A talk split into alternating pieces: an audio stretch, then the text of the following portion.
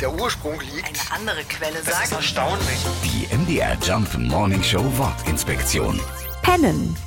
Wenn wir müde sind, dann schlafen wir. Oder wir pennen. Wobei man ja auch in bestimmten Situationen pennen kann. Eben dann, wenn wir nicht konzentriert sind.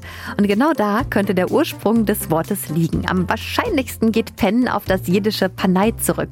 Das heißt so viel wie träge oder faul. Das Wort penne könnte aber auch das hebräische binja sein.